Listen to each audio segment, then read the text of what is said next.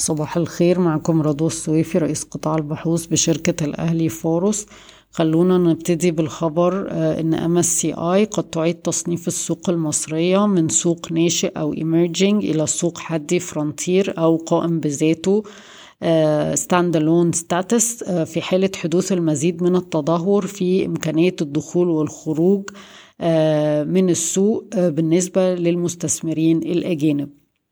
عايزين بس سريعا نعلق إن ممكن يكون تأثير الخبر آه، ده أو التأثير السلبي بتاع الخبر ده قصير الأجل جدا أو مجرد رد فعل لكن في الواقع هو خبر محايد أو خبر إيجابي ليه؟ لأن آه، كده ولا كده مصر التخصيص بتاعها في MSCI emerging market قليل جدا أقل من واحد من عشرة في المية وبالتالي الصناديق العالمية كانت بتخصص آه، يا إما آه، محفظة صغيرة جدا أو بتستبعد مصر أساسا من محفظة الأسواق الناشئة أو كانت بتدخل بس في البنك التجاري.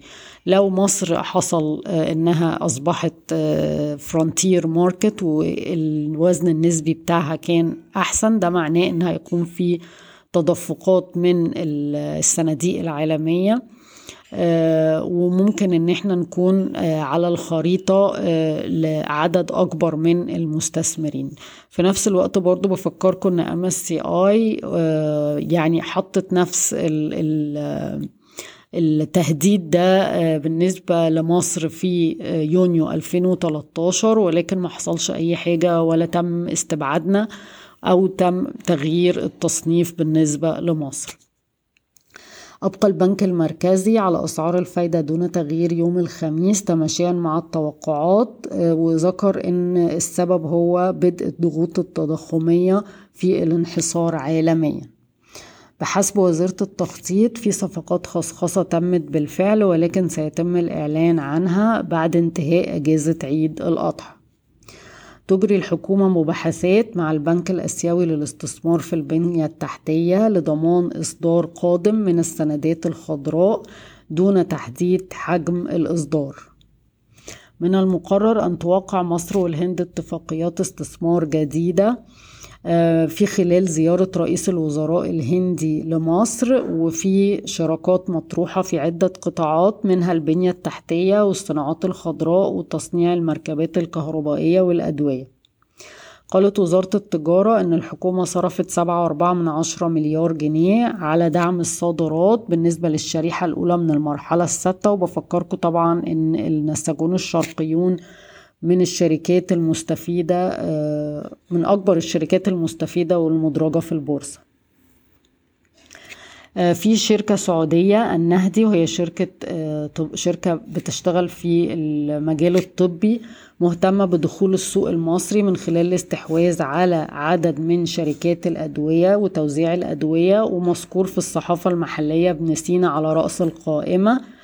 ابن سينا بتقول إنها لم تتلقى أي عروض حتى تلك اللحظة. بفكركم بهيكل مساهمين ابن سينا بنك فيصل 12 وستة من عشرة في المية البنك الأوروبي لإعادة الإعمار 8 وسبعة من عشرة في المية عائلة عبد الجواد خمسة في المية عشرة في المية أسهم خزينة وأربعة وستين في المية تقريبا أسهم حرة التداول وكمان في تلاتاشر ونص في المية أسهم مجمدة. شركة السويدي آه، أو شركة تابعة للسويدي فازت بعقد قيمته 380 مليون جنيه لتنفيذ خط كهرباء علوي آه، بيربط أبو المطامير وادي النطرون ومحطة برج العرب.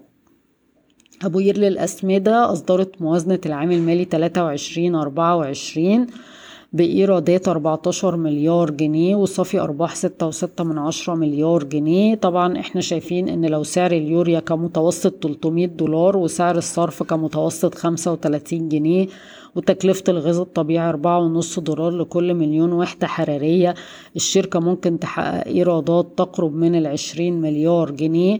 وصافي آه، ربح آه، قبل الضرايب 16 مليار وبعد الضرايب 12 ونص مليار جنيه.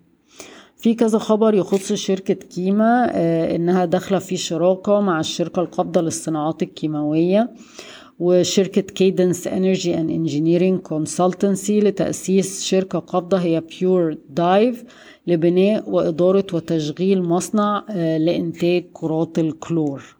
وبرضو في خبر تاني إن في consortium وكيما داخلة فيه هتعمل وحدة معالجة آه، لغاز الهيدروجين وتستخدمه في استخدامات مختلفة وتقوم بتسويقه وبيعه آه، وبرضو كيما داخلة في ال consortium. شركة Bajaj Auto الهندية هي شركة مصنعة للدراجات النارية والمركبات ذات الثلاث عجلات مهتمة بإنشاء مصنع في المنطقة الصناعية بشرق بورسعيد وهتستخدم المصنع ده للتصدير لأفريقيا والشرق الأوسط. مش مذكور حجم المصنع للأسف أو, أو الاستثمار في حجمه قد إيه. بشكركم ويوم سعيد.